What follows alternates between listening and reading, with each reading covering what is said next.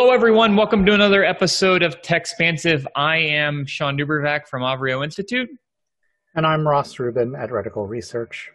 A lot of news this week. Ross, as we talked about in last week's episode, we said that we were moving into the kind of the hardware announcement season and, and product announcement season. And uh, another week that did not disappoint.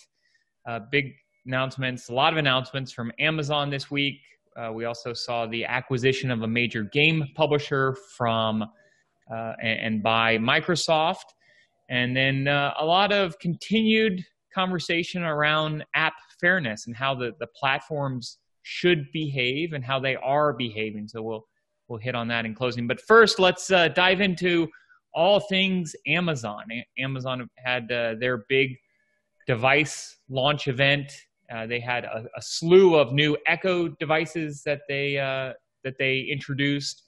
Um, really trying to, you know, my, my sense is drive the uh, Amazon Alexa feature into every possible room, making every price point, every feature set uh, of, available to consumers.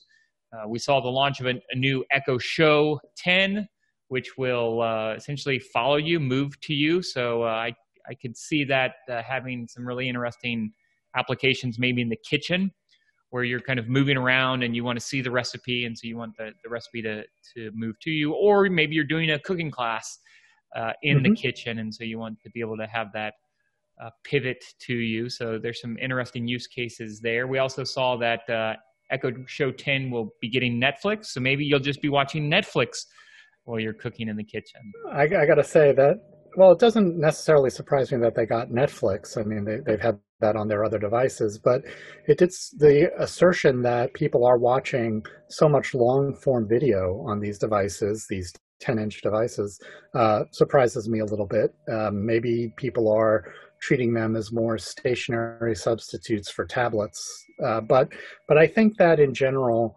this year's Amazon device uh, launch was uh, a little bit more focused on I would say extension than expansion. You know, they took uh, many of the form factors that have been working well for them. They clearly brought them forward.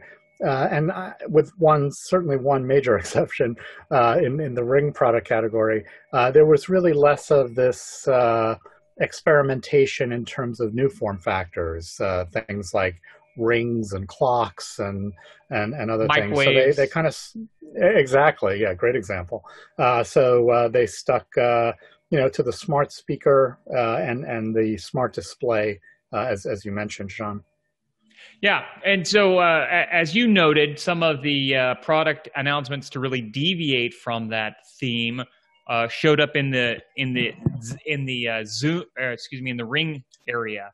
Uh, we had a number of car products. We had the car cam, mm-hmm. the car alarm, the car connect, and uh, of course, uh, what probably got the most buzz uh, over the, the, the, week and from the announcement was their in home drone uh, setup. Always home cam. Yep, always yeah. home cam, which is a uh, essentially a home security, or at least positioned as a home security uh, device, though I can think of a lot of different uh, applications. When my, my kids were young, I can uh, remember having to chase them to bed a hundred times, and maybe now I can use a drone to do that. Um, I like pets uh, when you're not home. Yeah, I like yeah. the idea of of yeah. a drone being able. You know, sometimes I'll uh, I'll hear noises in the house and wondering if my kids are trying to uh, escape in the middle of the night to go visit girlfriends or whatnot. So maybe now I'll just deploy the in-home drone to uh, ensure that they're in their beds uh, and in, in, their rooms where they should be. So there's, I could think of a lot of parenting um, of uh, applications. Clearly, they uh, Amazon has always bumped up against privacy, and this is a, another one of the products to to bump up against privacy concerns. Yeah, when when you announce products like a self-flying drone uh, and uh, uh, screens that can you know follow you around the room. Um, it's it's kind of incumbent uh, upon a company to talk about its approach to privacy, and that was actually a big part of the announcement.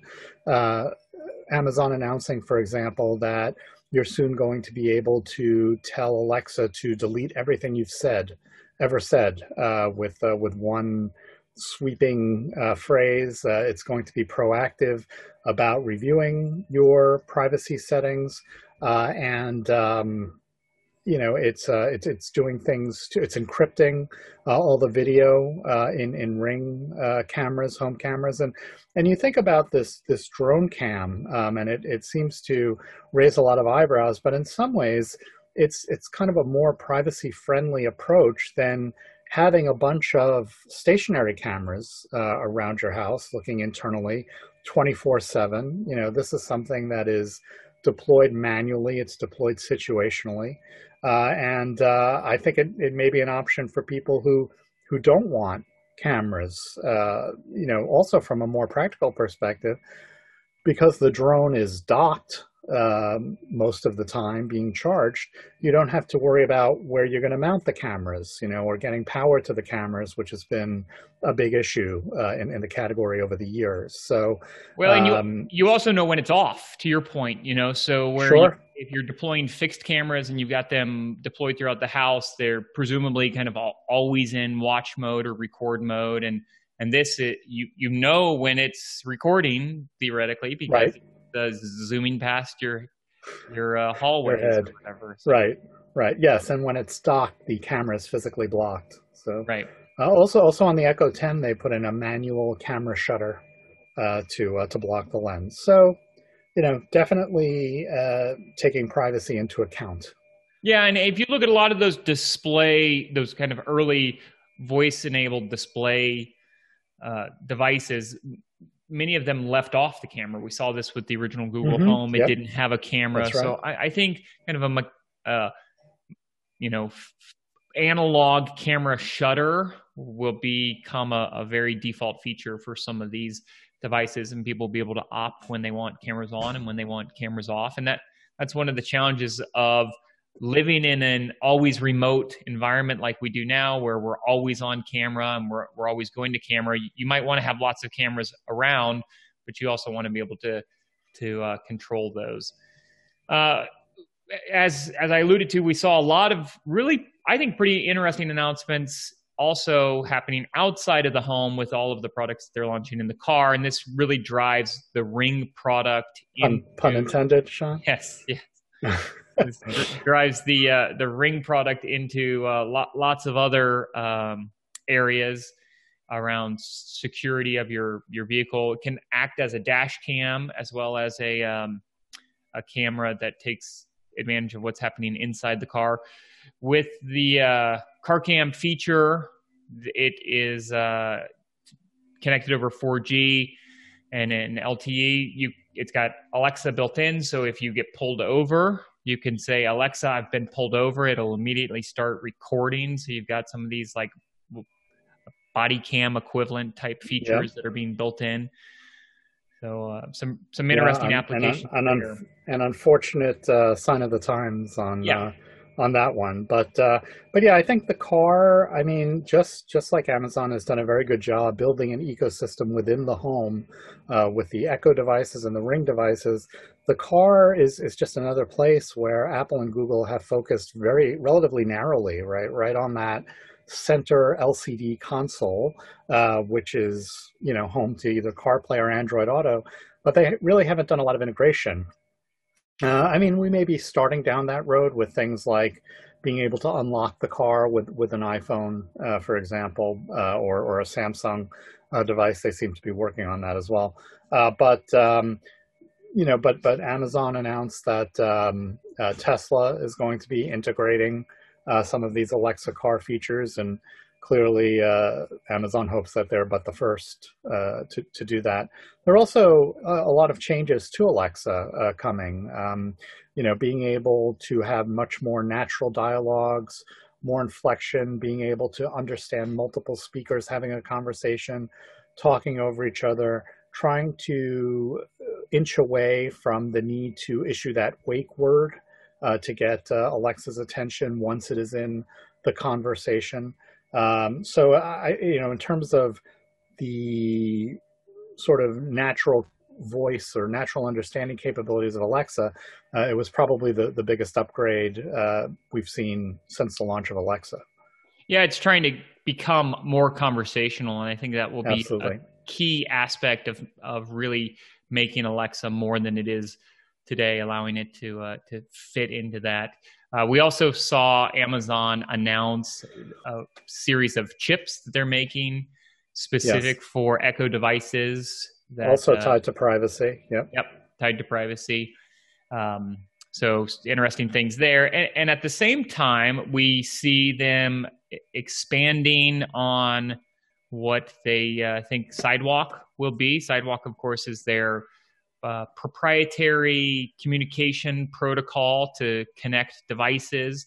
Uh, they announced this week that uh, Echo devices will essentially act as nodes, and by sharing a little bit of your bandwidth with others, it will allow you to um, essentially have access to connected devices outside of your home, but not on a, a telco network. So uh, right. the the new car cam that they the, the new car alarm that they announced at sixty dollars will actually connect to Sidewalk. So it will be presumably connected if it has uh, bandwidth available to it by you know provided by other users. Um, and we've we've seen some other interesting applications there. I, to me, one of the most interesting is their uh, their dog collar, which will allow you to kind of find where your dog is in the neighborhood, presuming your neighbors are willing to share a little bandwidth with those right. uh, those devices. Yeah, it's a, it's a fascinating idea. It's a uh, uh my understanding is it's a combination of kind of Bluetooth and 900 megahertz spectrum. Uh, it competes a bit with uh, an effort from a company called Helium, uh, which is using a standard called uh, LoRa WAN. Uh, and these are proposed standards for uh, getting the IoT devices basically onto the networks to build neighborhood or metropolitan networks that are not controlled by the carriers. So the Helium scheme is is, a bit more uh, convoluted. You know, you have to buy an access point and then you get compensated in a kind of cryptocurrency for sharing the bandwidth. Uh, the the Amazon model will probably make a lot more sense or, be a lot easier uh, for people, uh, but um, uh, it's it's an, it's an exciting development uh, to create a network that fills the gap between Wi-Fi and the cellular network. Well, in the in the Amazon model, looks like they're trying to build off an altruistic uh, approach where you share bandwidth and they'll others will share it with you. So it yeah. kind of re- relies on this, uh, you know, this be a good neighbor. They they really emphasized minimal bandwidth use. Sure. Uh, sure. Though you wonder if you have a lot of devices connected that, uh, that are constantly in front of your home or passing through your home or your workplace, then it may be a little more bandwidth than you anticipate. Um, so, so we'll see how that goes. Um, in kind of other Amazon news, we also saw them launch the uh, a cloud gaming service called Luna. This will go live in October at uh, just under six dollars a month. It's a kind to of start all you can eat subscription service similar to, to start. yes to, to start that's good good point ross um, it, it's easy to make lots of promises about a new service that hasn't launched yet right well uh, you know i mean it, it seems very much in the model of stadia um, in that yeah. you have this cloud connected or wi-fi connected controller that connects directly to the cloud uh, and then whatever screen you're on, I'm sure there'll be some kind of code or something. You you enter it, and bam, you know you're playing on that screen. You don't need to worry about, um, you know, Bluetooth or or whether the, or apps or anything like that. Uh, and um, and they claim that they can get uh, better responsiveness than anyone else has been able to get uh, by leveraging uh, AWS uh, infrastructure. Uh, it's also, of course, heavily integrated with Twitch. I mean, mm-hmm. Amazon has been building up to this, uh, mm-hmm. has been assembling the components to this for, for so long, um, and and so you know the the other thing about it is the way they're getting around access to it on on iOS, which has been right. a, a, sore point for Stadia and uh, Microsoft's uh, Game Pass uh, with uh, with the Project xCloud, and that's by doing it in the browser. So uh, I would um, heavily, you know, expect I would strongly expect uh, that that that's the approach that Microsoft and Google are, are going to look at moving forward. And it'll be interesting to see how Apple responds to this, if they do respond, how they how they will respond. I mean, certainly they're they're uh, would love to be in Cupertino while they're having the conversations about you know Amazon launching the service kind of over top of the App Store through the browser, and uh, and how that works.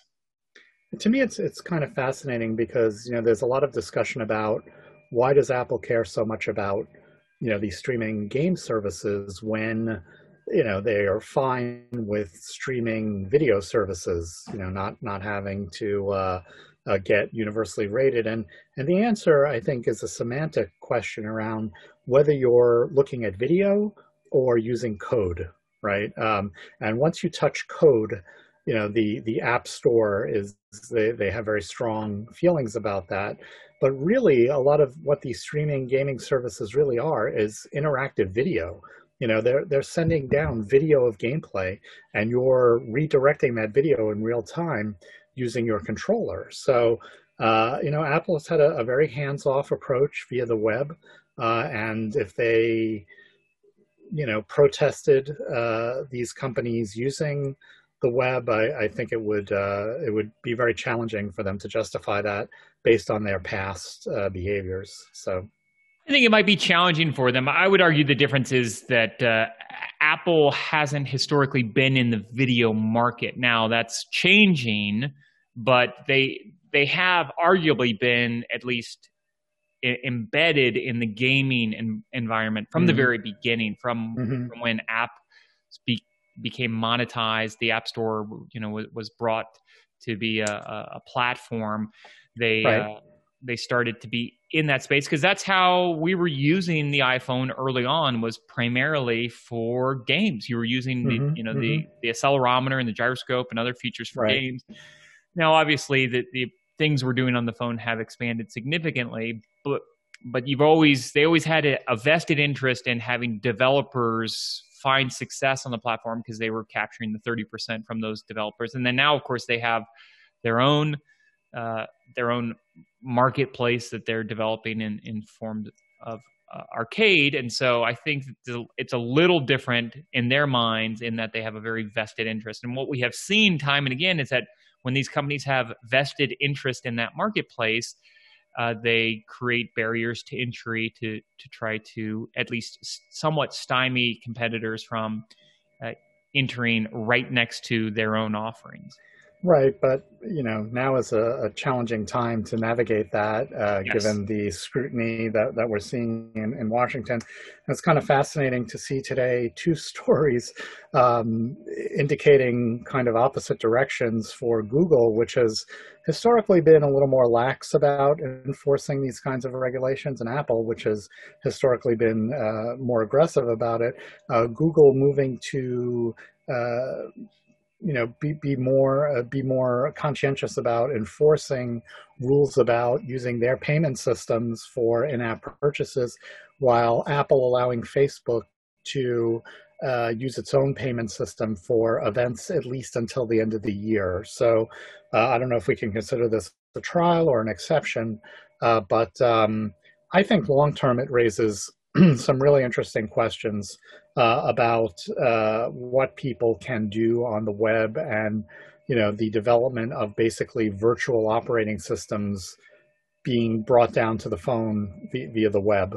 So it's a it's a, it's a long term question because if you can do games, right, these these high performance games uh, in, in the cloud and do that through a browser, uh, why can't you do Uber? You know, why can't you do uh, 90 percent of what what you do on a phone today? Well, and arguably you already can do some of that on a phone. Uh, you know, one of the the features of an Uber is that it's using information specific to the device, specifically your right. your location. Right. They, so, they, they could block they could block access to some of that stuff, and and there has been some some good discussion about them not buying into certain features of what are called progressive web apps that could give access to hardware specific features. So yeah.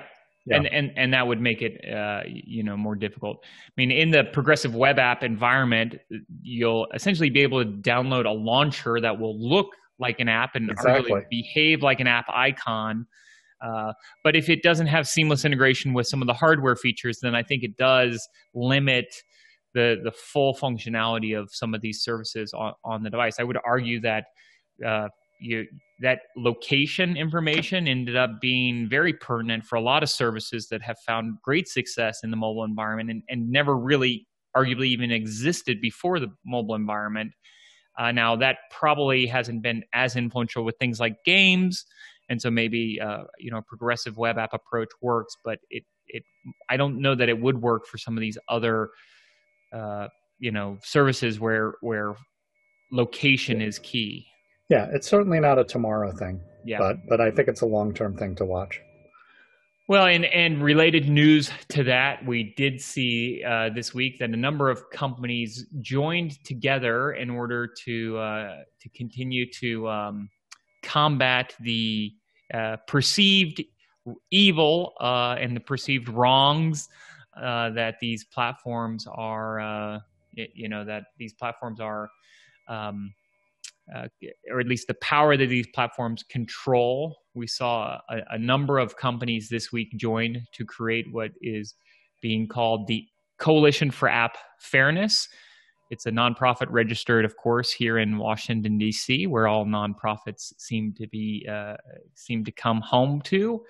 Uh, the the companies involved won't, won't, be a surprise to anyone listening to the podcast. It's uh, Epic Games, maker of Fortnite, which is in uh, currently in a very large battle with Apple over the, the their 30% share and uh, the in-app game purchases.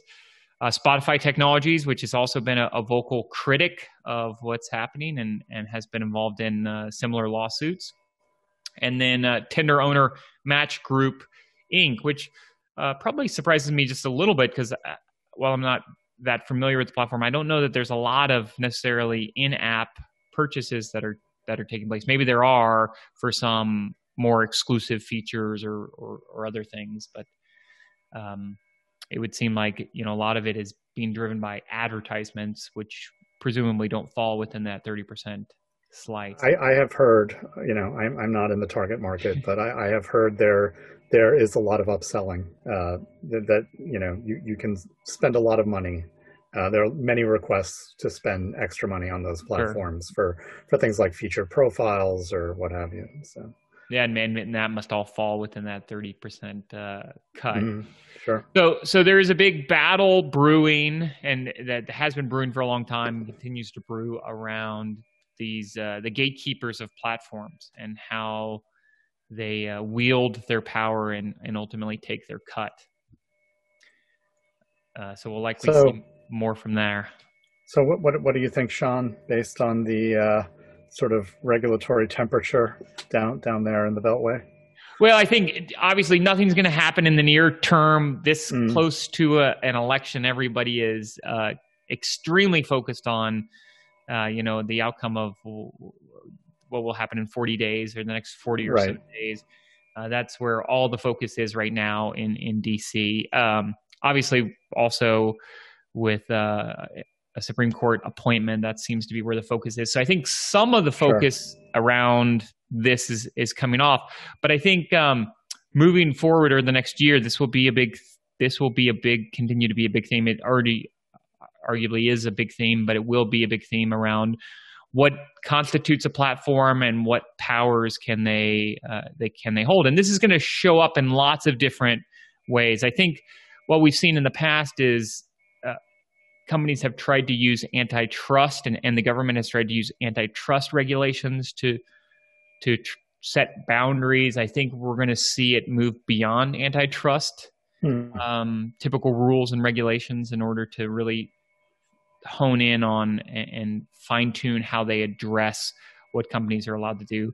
Uh, you know, when you look at Amazon, the big issue is they sell products next to their, uh, arguably, yeah, compete right.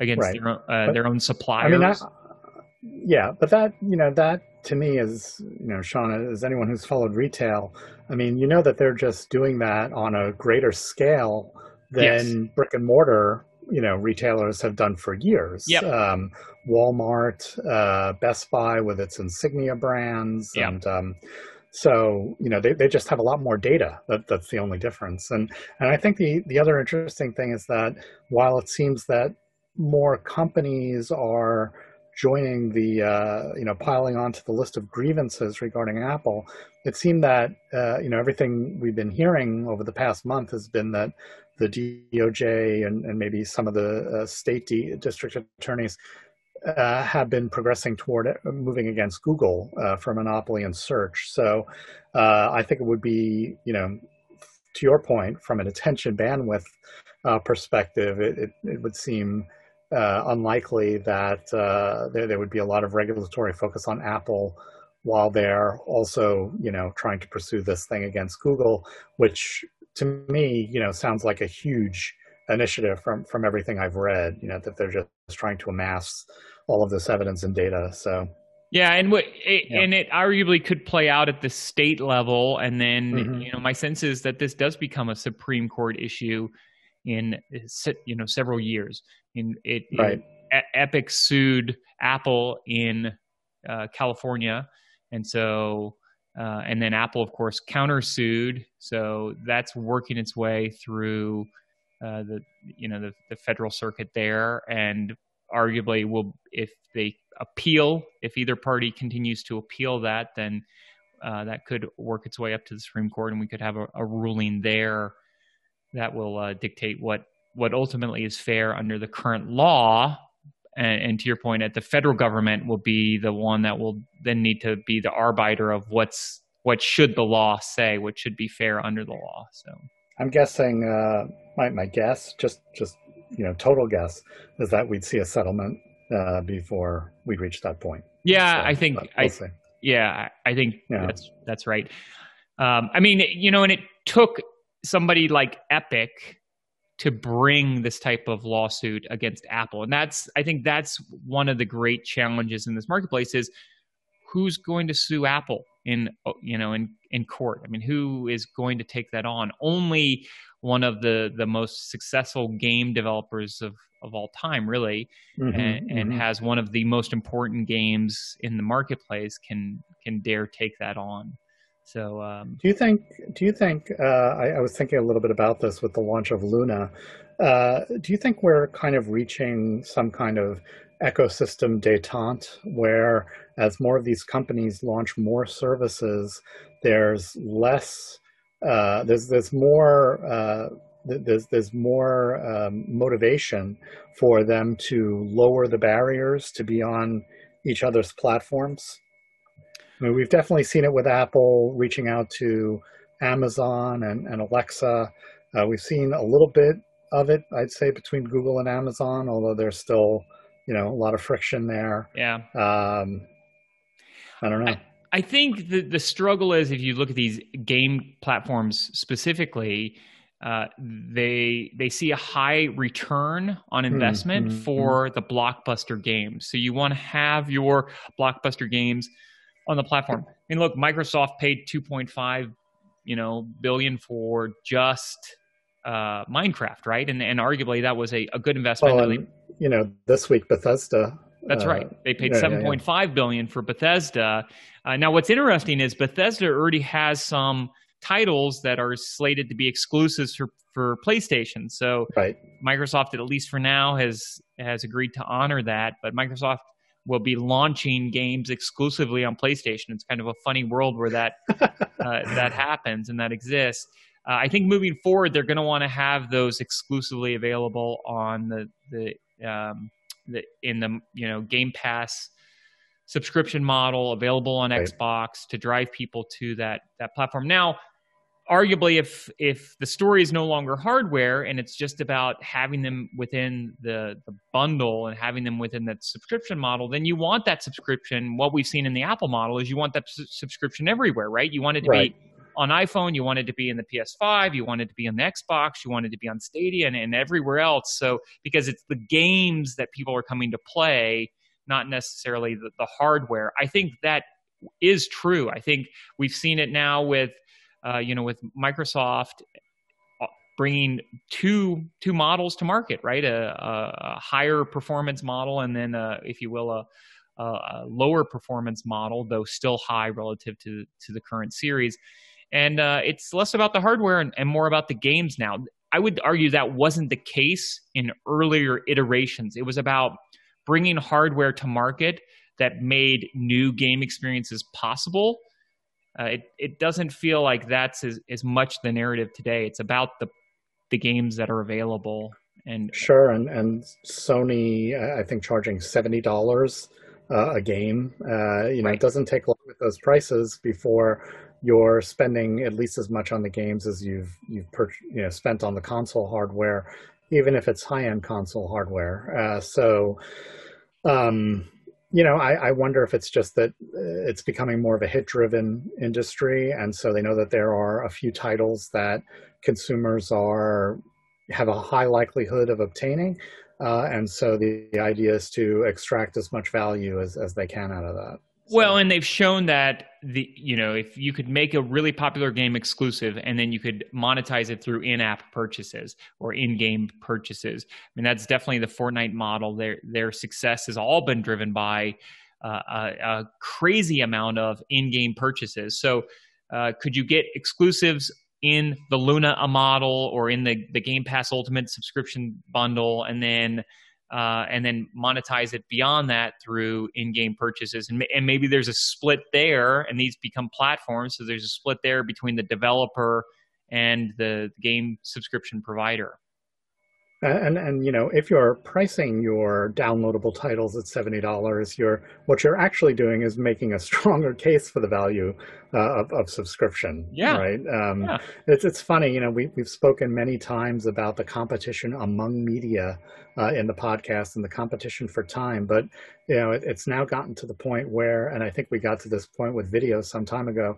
If all you did all day long was play video games, you know, you, you would still uh, struggle, you know, to uh, to you know try to take advantage of of a fraction of, of what's going to be available out there. So yeah i mean stadia google stadia is arguably criticized as, as having the, the least robust uh, uh, offering and they've got 90 plus games in their you know in their in their Right. model so right, right. your point, you could you could play forever uh, and, and never get to the end. But um, so you know, I, I think it the focus moving forward will really be around getting exclusive games onto your subscription model. Microsoft has moved up the number of in-house Xbox game developers from 15 to 23, so they're really trying to build Mhm. out this world of exclusive games on our platform. And, and you mean you mean development firms? Yeah, yes, so yes, we're- yeah, not not not people. Right, no, no, development Yeah. studios. right, uh, right. Development and- studios. and so you're really trying to um uh you know you're really trying to get the get the next Fortnite to be born and live exclusively within your subscription model and then you can Right. lower that subscription price to something very low i mean arguably luna at six dollars a month just to start uh, is uh, you know you you multiply that times 12 and you're looking at the, the price of what one game would cost Sure. on some of these other platforms, and so you get a you, you get full access to a lot of different things. So, uh, so we'll see what comes there. Uh, any f- closing remarks that you would add, Ross? Probably No, I, I think we covered uh, all the ground uh, we wanted to cover this week. good, good, good place to end. A lot of news this week. Uh, as we said last week, we'll say it again this week. More to come. We've got a lot of uh, hardware and and service announcements yet to come. We'll have more for you next week here at uh, Techxpansive. Again, I'm Shawn DuBravac. You can find me on Twitter at Shawn DuBravac, And I'm Ross Rubin. You can find me on Twitter at Ross Rubin. and we'll see you next week for a new episode of Techxpansive.